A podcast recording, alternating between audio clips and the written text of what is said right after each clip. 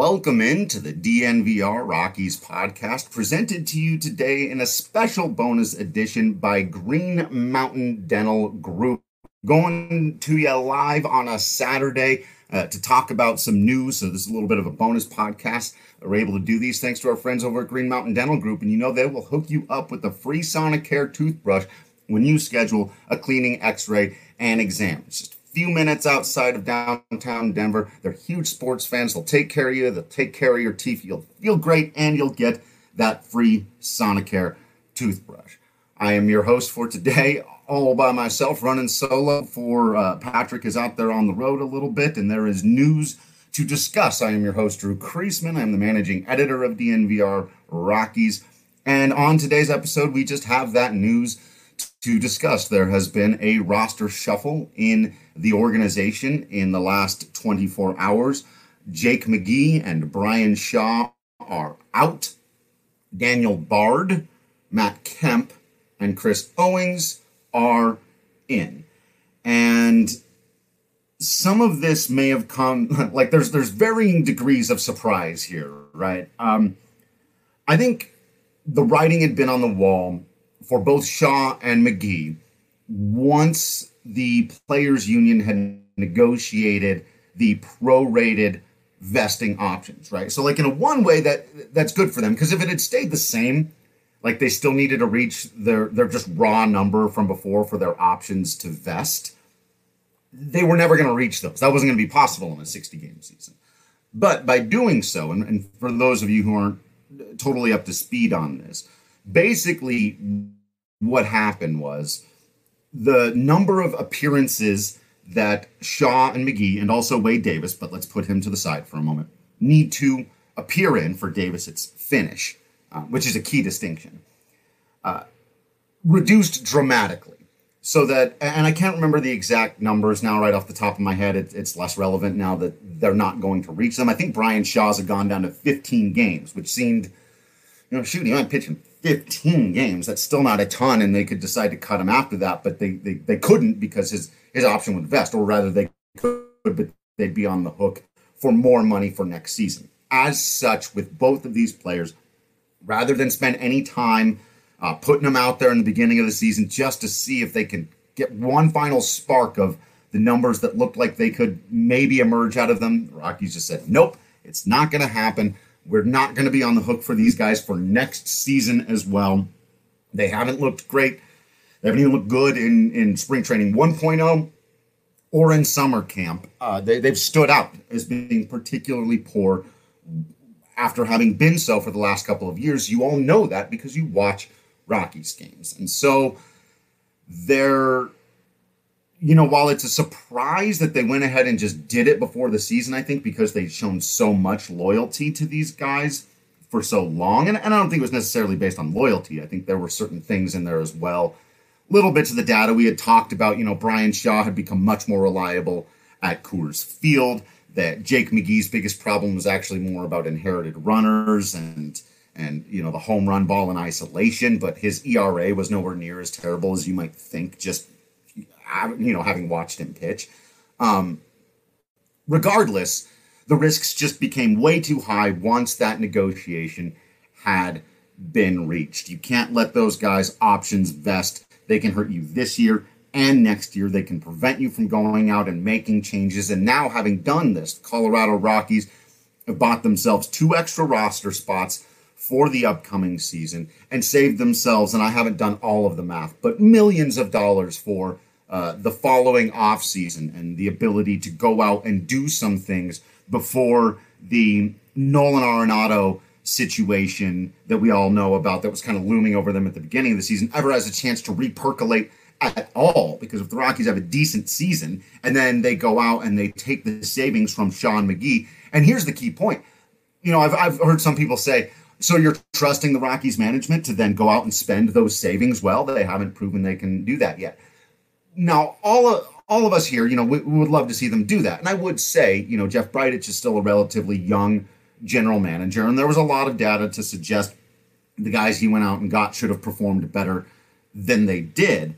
That said, the secondary point almost isn't does he go out and spend the money absolutely correctly because we won't know, like we didn't know with Shaw and McGee until they pitched, right? On paper, they looked like good moves. And if they'd have pitched to their career numbers, they would have been the perfect moves to solve the exact Rockies problem that they needed solved. The, the problem they still need solved. They they need reliable relievers. And so, you know, do they go out and sign more of them despite the fact that relievers are volatile? And we've just seen this terrible example.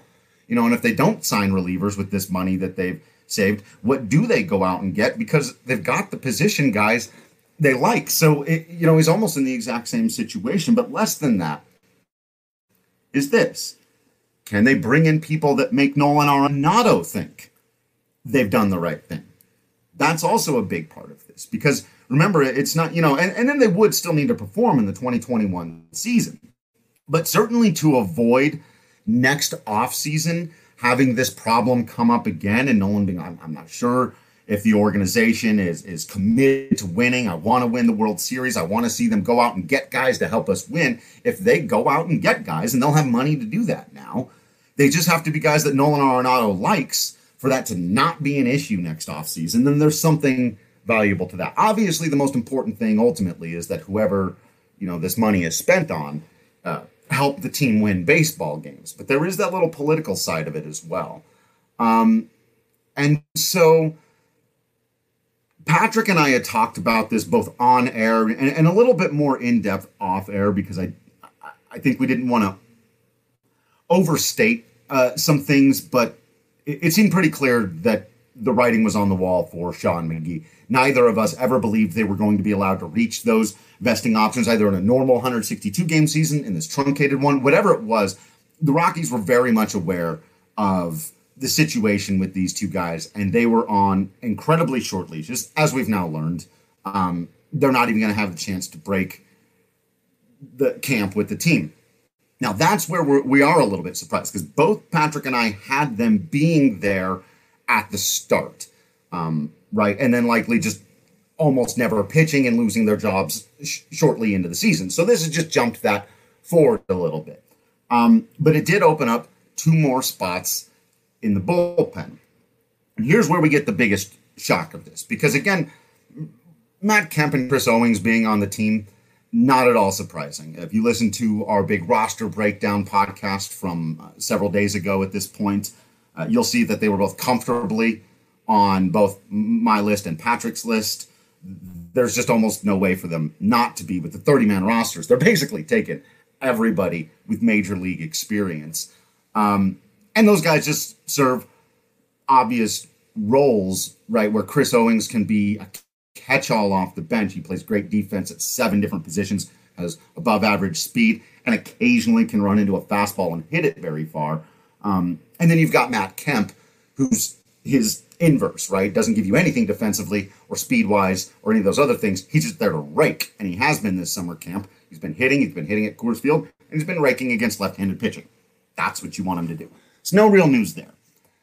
Then we come to, yes, Will, the Daniel Bard story. and he does remind us that Daniel Bard's last MLB appearance was the day before Nolan Arenado's first MLB game. That's right, Daniel Bard, who has just been named to the Colorado Rockies roster on opening day, 35 year old righty reliever, has not pitched in Major League Baseball since 2013, seven years ago. Um, Okay. Again, those of you who are regular listeners to the podcast heard Patrick and I now probably I think just 2 days ago more or less dismiss this as a possibility. Now I will say that was almost completely tied up in the fact that we were of the belief that Shaw and McGee would be breaking camp with the team. Uh, that said, Daniel Bard just sort of steps into Bryan Shaw's role now, I think, as a you know, he's not going to be used a lot. Uh, it's a nice story. There's an interesting comeback here. And if he can pitch well, it'll be a great story. Um, I'm not expecting much, if anything, out of Daniel Bard. I'm, I'm just going to be completely honest with you. But this is one of those things where you do have to, I don't know if trust is the right word, but without a regular spring training, and with no statistics for me to look at from his last couple of seasons. And his statistics from 2013 do me no good. I'm not going to r- run through them for you. That would be a waste of your time. Um, so again, I don't know if the word the right word here is trust, but it's the word I'm going to use. You have to kind of just trust that Bud Black and Scott Foster and Steve Merriman and, and and all of these guys in charge of Mark Wiley, whoever you know, the collective pitching um, brain trust of the Colorado Rockies that they know what they're doing. And I understand why that would be difficult for a lot of people to believe that they know what they're doing. Um, but if they see something in what he's out there delivering, because th- that's all that there is, right? Th- th- this is all we have are these summer camp games, a little bit of what he was doing in spring training. I know Bud Black liked him from the beginning. Bud Black does know pitching. Um, and so they're they're taking kind of a flyer on this guy, and and I think it it suggests a couple of things here. One, they still want to give those younger players a little bit more seasoning time, a little more time to work in it. They like the idea of having uh, somebody in their bullpen who's experienced the postseason, who's not going to be rattled by the big moment, who's kind of just going to be thrilled to have this one last shot in the game. And as we've talked about before with other veterans, right? If you don't take Daniel Bard here, you just don't get him at all. You you you have to leave him off of your roster, which means you know he, he basically would just become a free agent. Um, there's a process. He passed, through waiver, all, all this other stuff, but he become a free agent. Maybe sign with somebody, maybe not. I I really don't know. It would depend on who scouts have got their eyes on him. That's all we have with Daniel Bard is what are you know the the, the eyeball test is it, and so if you do that and you go straight to Tinoco and Almonte, and they're not ready yet, or they flame out a little bit, or they just struggle in general, now your plan B hasn't worked. Not now, or your your well is your plan B in this situation with Bard as plan A and those guys as plan B. You get rid of Bard. Now those guys are your plan A, and now if they don't pan out, you've got to go even even deeper into your depth options there where it really starts to get fuzzy where now you're talking about guys like joe harvey and um, some guys i just really don't think are going to pan out so in a way this does protect that sort of younger core but so with Sh- or, uh, bard jumping into shaw's spot there's really only one extra bullpen spot here right jake mcgee's and that's where i do think Phillip Diehl, as a lefty uh, as a guy who's shown a lot of promise, uh, as a guy who was there in spring training pitching extraordinarily well and missing a, a, ton of at bats, and a guy who I think is just at that age and at that time in his career where he's ready to step into that. Uh, we've talked a lot about James Pazos and you know his role, and, and I still think he's the go-to lefty in this bullpen. I wrote a big article on him uh, back in spring training. If you haven't read it, I'll be sure to relink it and, and get it back out there. But this is a guy who had extraordinary numbers in Seattle, got traded to Philadelphia as a throw in, a part of something else. Philly totally screwed him up, messed with his mechanics, turned him into a completely different kind of pitcher. His numbers got awful. They sold him to Colorado for almost nothing.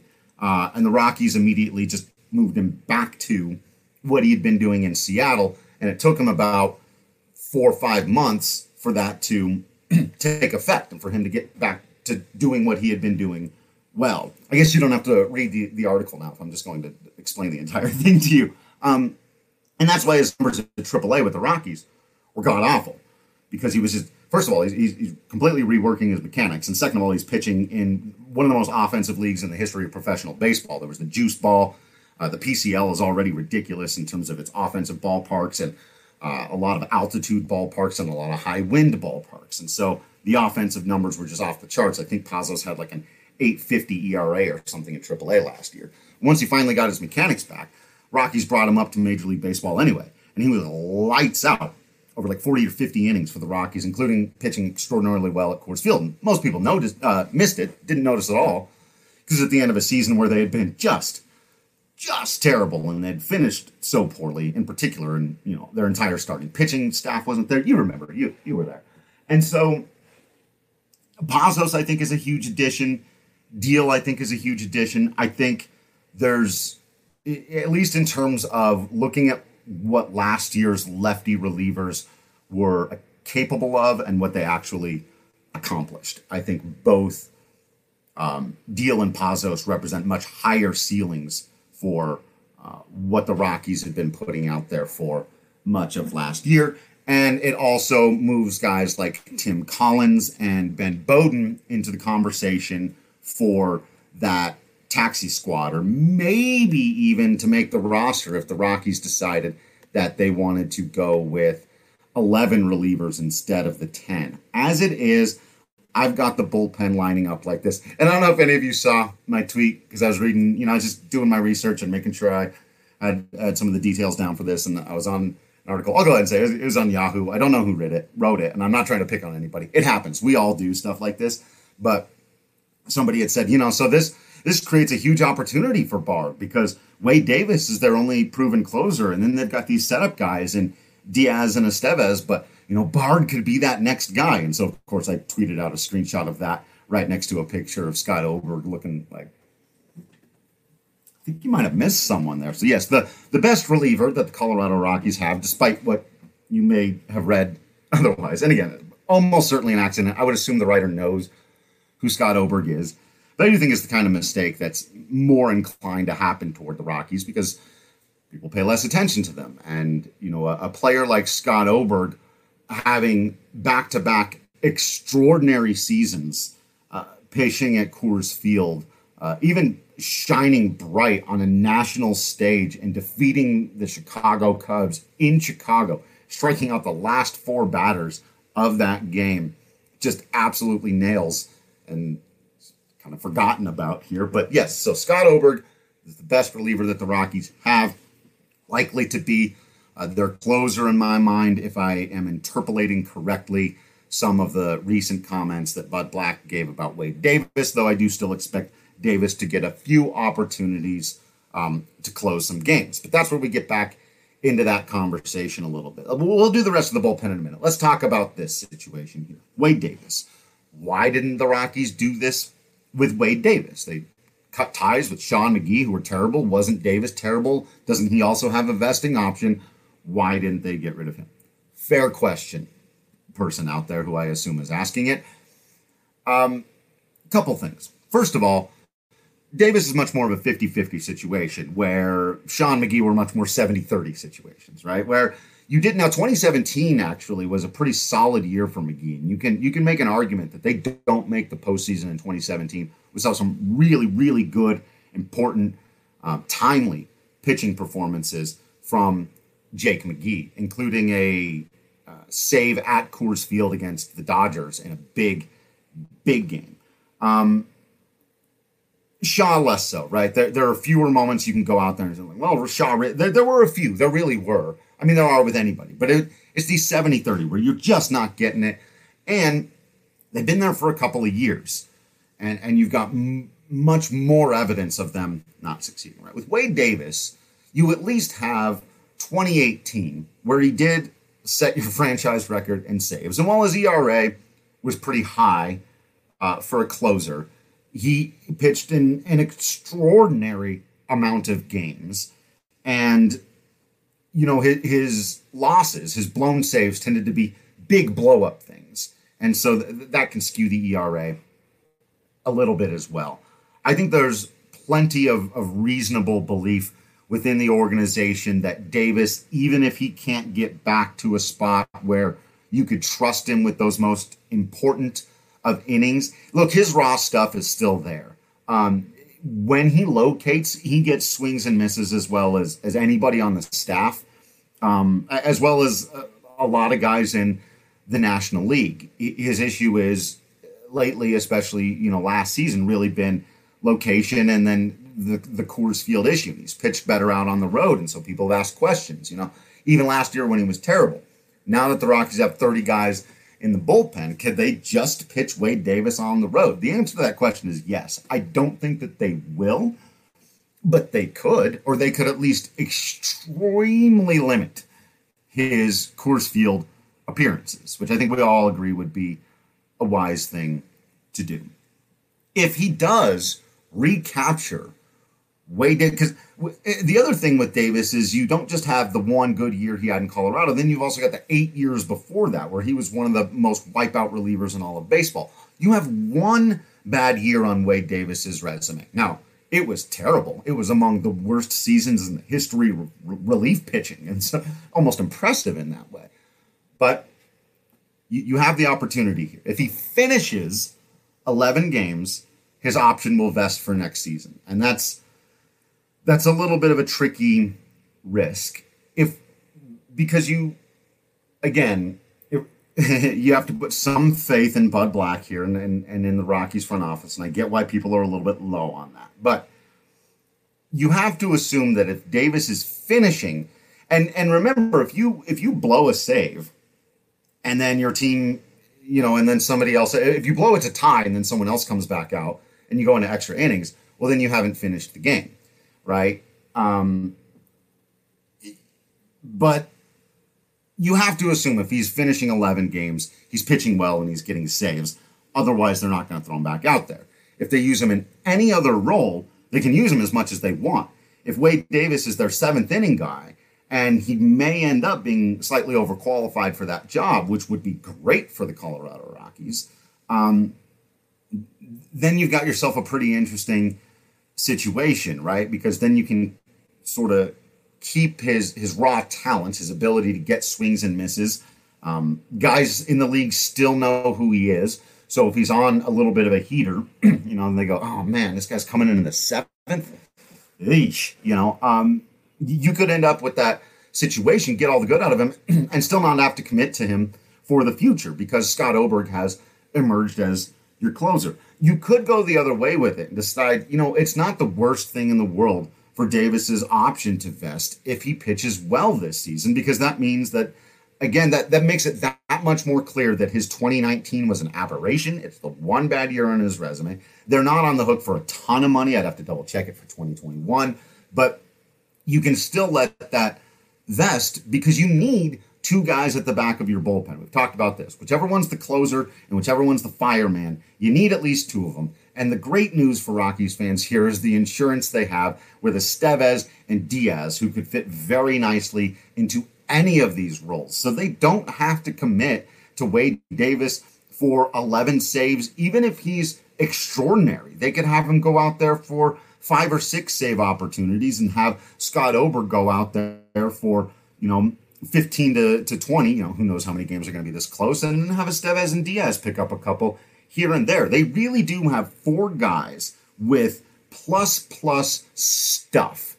And whoever's got the best location on any given night with the extra guys you've got in your bullpen, it could be really interesting. But for that to work, the starters have to do their job as well.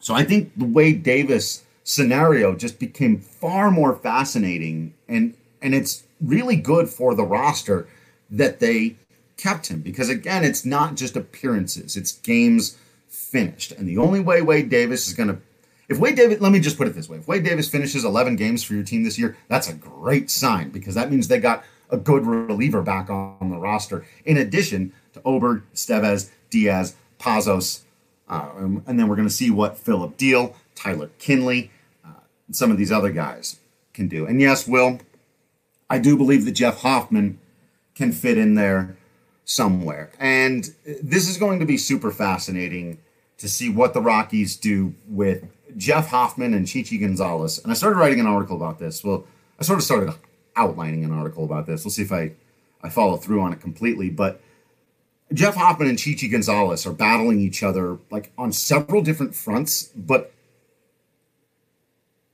neither of them can really lose right now, uh, if, if that makes any sense. So both of them would very much like to be named the fifth starter, where for the first two weeks of the season, first week and a half of the season, it's going to be a completely meaningless designation, the fifth starter. The Rockies aren't going to need their fifth starter until they come back home and, and until their second series at home against the Giants. So they have until then to decide who that is. Jeff Hoffman or Chichi Gonzalez are, I think, they're just the two guys. They faced off against each other the other day. It was great. Um, they, they they both pitched very well. Peter Lambert's out of the picture because he's not 100% healthy. uh, and, and won't be for the start of the season. So, but who? But in this season, I don't know. Ask yourself this question: Would you rather be named the fifth starter, or would you rather be the guy in the bullpen who's sort of the go-to catch-all dude for uh, j- just to help you out whenever you know to, to eat up innings when you're up to eat up innings when you're down, maybe to pitch some important ones, just to bridge. If if guys aren't going to be pitching, you know, past the fifth and sixth inning, you're going to need those sixth, sixth and seventh inning guys are going to be so important this year. And this is where I think Jeff Hoffman, if he's, especially if he loses out on the battle, which I kind of suspect that he will, that the Rockies, and, and again, I'm, I'm projecting how they'll play because it's dependent on how they're going to play. But I, I see Chichi Gonzalez doing the things the Rockies really like, pitching reliably, not letting games get away from him, being a totally solid guy, not walking dudes, not getting a lot of swings and misses, but weak contact, fifth starter you can count on, which is just a nice thing to have, right? And then Hoffman, I, I really think if he if he took his mentality in the right direction and totally embraced it, he could say, well, look, they're going to throw me out of the bullpen. So here's what I'm going to do. Rather than just accepting my job at first, I, I mean, you accept your job as as the long reliever, quote unquote, as the bridge guy, whatever it is, there at first. Because you can pitch multiple innings, you're stretched out, all of that's fine. But you go out there and you let it loose, young man. I would love to see Jeff Hoffman like take that 96, 97 mile an hour fastball and turn it into 98, 99 because he knows he's only going to be out there for two innings. Don't save your curveball ever. I many, many times I have been sitting in the press box next. Oh, maybe I'll, I don't think he would mind, but I won't say who. A, a person that all of you know, and and we just and Hoff will break off that curveball, and a great hitter will look ridiculous, and you just go I know he can't. I, I, my baseball mind knows he can't. But why don't you throw that every time? And it's because you know guys will eventually lay off of it. Guys, but over five innings, you know, or throw it fifty percent of the time. Well, again, guys, if they know it's coming fifty percent of the time, by inning three, they're looking for your curveball. If you're only pitching two innings, who gives a damn? If you're only pitching one inning, Jeff Hoffman could come out there and throw sixty to seventy percent curveball keep him honest with the fastball the other 30% of the time, put away his average slider and changeup, and just come at dudes with his raw stuff and don't have to save anything. And if he embraces that, I could see a whole new career for Jeff Hoffman as a late inning reliever. And then the Rockies have five guys in their bullpen who can throw at 97 miles an hour and up with the fastball and who have wicked wipeout breaking stuff right? Oberg with his fastball slider, and Oberg's got a great changeup as well. Davis with his fastball sort of knuckle curve thing that he throws when he can locate that thing. Diaz fastball slider, Estevez fastball slider, and then you'd have Hoffman fastball curveball. It'd be a little different, but um, yeah, it's. Uh, I I think it would be. I, I think he could absolutely reinvent himself as that kind of pitcher. And this would be his opportunity to do so if and probably when he loses that job to Chichi Gonzalez. Um, a few questions coming in here. Uh, Ryan asking, whatever happened to Chris Rusin? Now, now I'm going to have to remind myself this one. Uh, he ended up somewhere. He definitely ended up uh, somewhere, and he was pitching well in the last spring training. I remember, and people going, "Ah, the Rockies getting rid of guys who can pitch well," but yeah, he um shoot, I'm trying to remember. Braves? I say Braves. I'll look it up, but um so Adam says for the first bit of the season, I expect Chichi Hoffman and Almonte all being bridge guys, and then based on performance, Chichi or Hoffman moves to the fifth starter. And and that's what I would expect to see as well. And you know, there is a flip side to everything that I've just said, which is why the Rockies have been hesitant to do this uh, for a long time. But objectively, Jeff Hoffman has more value to you and your organization if he works out as a starter. And if his if what I'm suggesting here, which is that you know there's a mental change that needs to happen that kicks him into gear and takes him to the next level, and if it's less about you know dial up your fastball and let it all go, but it's really just you know he locks in and he gets what he needs. Jeff Hoffman as a fifth starter who reaches his potential is so much more valuable to your team than having a, the fifth setup guy, as I just described. I just think that the the setup guy is a more has a higher chance of of coming true at this point. I you know I don't know that Hoffman has what it takes right now in his career to work through a lineup multiple times at the big league level. I think that's been his bugaboo. And so if you take that away from him and just let his stuff go, yeah, and he's got the the, the glasses too. The, that's a great reliever look, right? You you come in with the glasses. You've got the Rick Vaughn thing going. Patrick shooting some names at me from out there on the road. Not entirely sure what these are for. Ken Giles, David Robertson, Kirby Yates, Blake and Sean Doolittle. Are those Jeff Hoffman comps? Sean Doolittle's a lefty, but um, yeah, yeah, not entirely sure what those names are for, but I'm sure we'll get an update on that. Oh, so I'll run through the um, the rest of how this sets up, right? So we've got Oberg and Davis at the top. We've got Estevez and Diaz also at the top, and really those guys, it's just like a four-headed closer machine for your team. I, I really do think both Estevez and Diaz, if especially if they're pitching well and get hot, will be given opportunities to close this season. And it's even further justification for making sure that Davis doesn't get to that 11, right?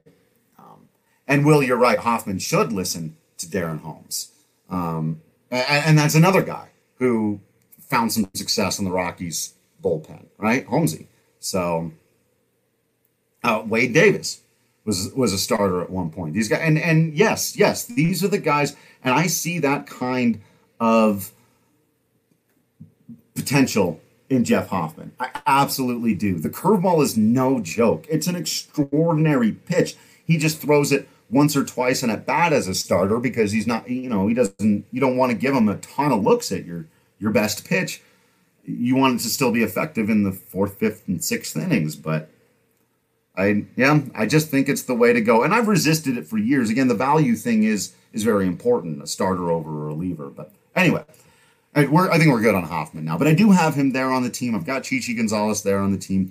You've got uh, James Pazos and Tyler Kinley, both got got both of them in the bullpen, and this is where um, you know I think it, it just rounds out with Phillip Diehl. and it's interesting because uh, Patrick and I had been arguing over you know Tinoco and Almonte, and the team said, "How about some Daniel Bard?" And we went, "Okay."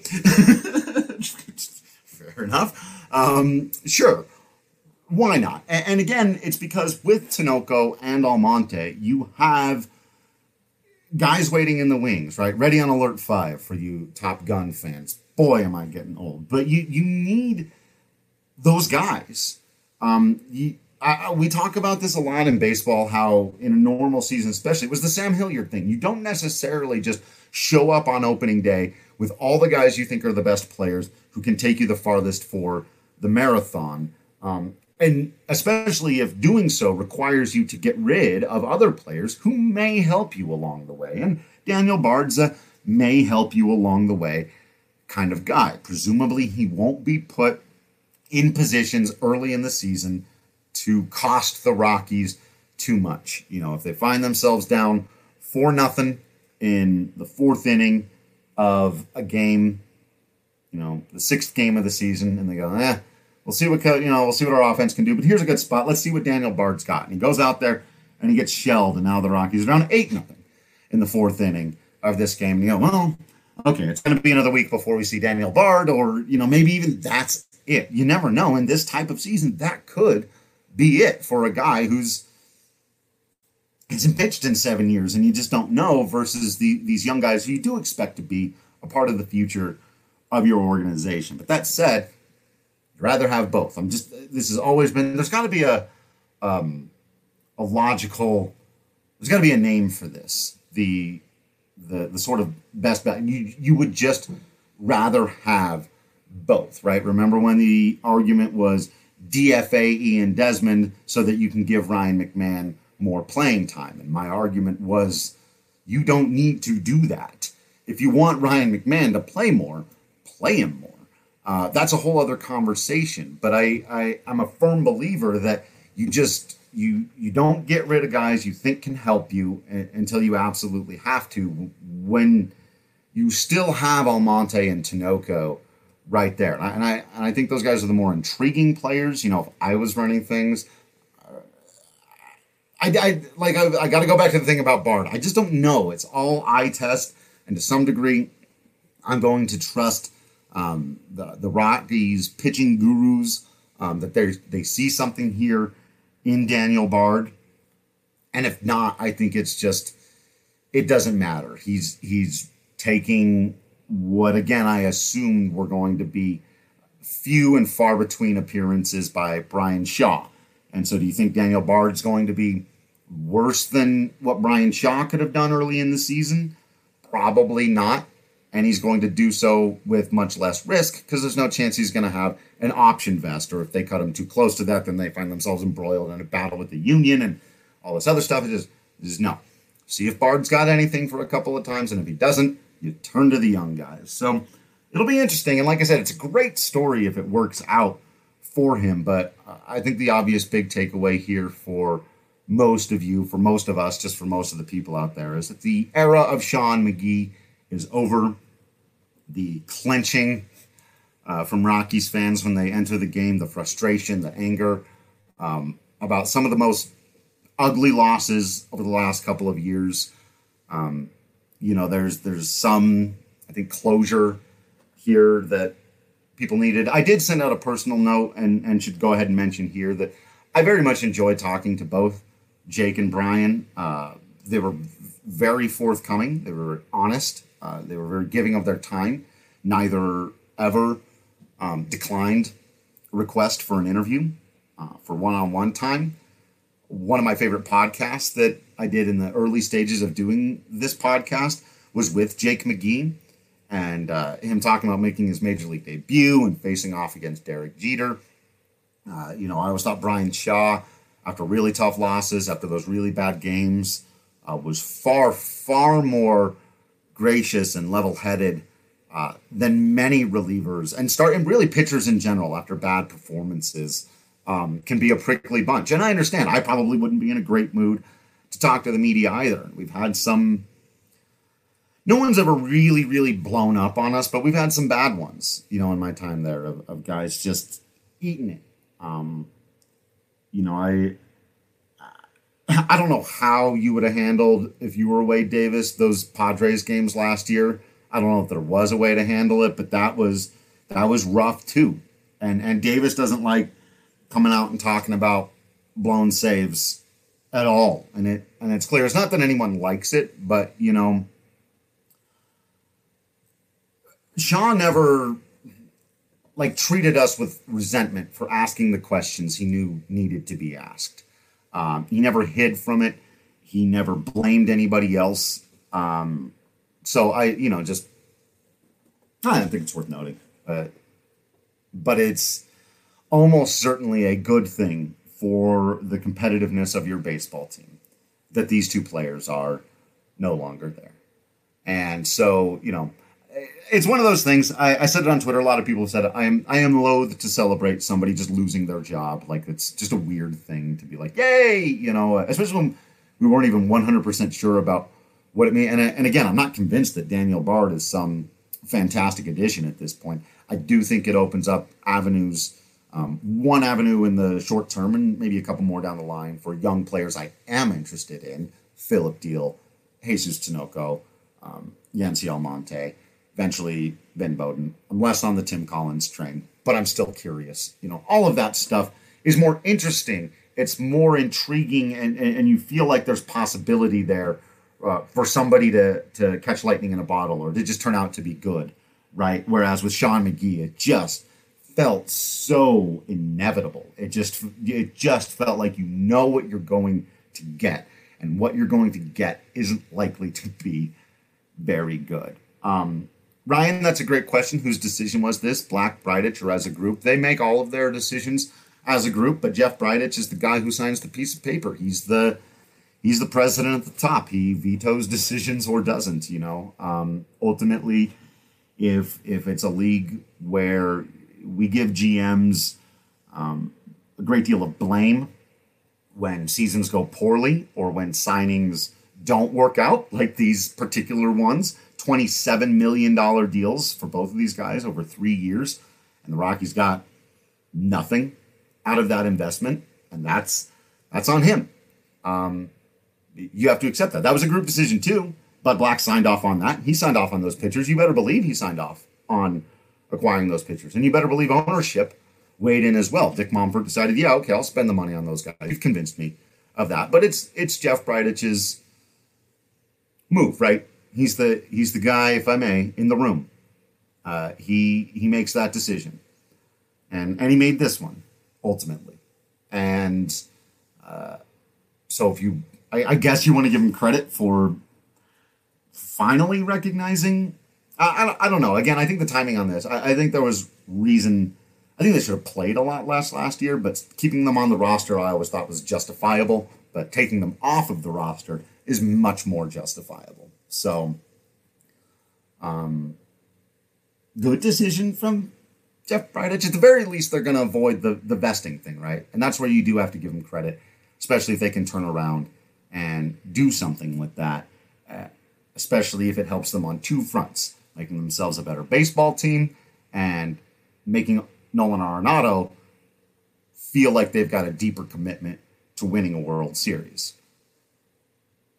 So we will see what happens. But yeah, the, this is this is big big news for the Rockies, and it's a big deal. And I do think it's going to make them more competitive in the. I think also the schedule probably helped make this decision. To be honest with you, I'm sure they went well. We were gonna, you know, say try out a couple things early on, see if Shaw and McGee still have it. Maybe was no, like we can't mess around. Look at the look at the beginning of the schedule. We have to take care of these teams. We've got to get it going in the first half because the second half of the season is just game after game after game after game against good team, and they can't slump, they can't falter. Then uh, they've they've got to they've got to have it there. So yeah, Adam, I've got ten guys in the pen. Uh, where was it? Just to wrap up for everybody: Oberg, Davis, Estevez, Diaz, Pazos, Kinley, Diehl. Got Chichi Gonzalez, and Jesus Tinoco, though, or no, Daniel Bard. I'm sorry, that's right. That's because I because I had Tinoco on on my list here. I was like, this is my old list, um, and I don't have Daniel Bard on there. So, yeah, and and um,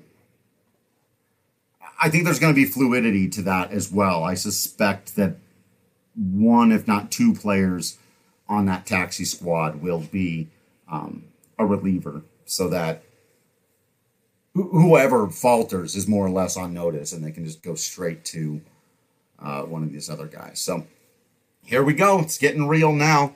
Um, stick with us over this next week. We're going to have all kinds of stuff coming your way, breaking it down, getting ready for the season. We're all very, very excited that there's going to be baseball. Real baseball sounds like they're going to televise the games, uh, the exhibition games in Texas, which is pretty cool. Um, but if you haven't been able to catch those, make sure that you are following us on all the social media because we've been tweeting out video from down at Coors Field. I'll be doing that again this evening. Make sure you hit me up with all of your questions. And uh, yeah, just continue to be absolutely awesome out there. I'll continue to be absolutely Drew Creasman in here. And until next time, I will see you at the ballpark.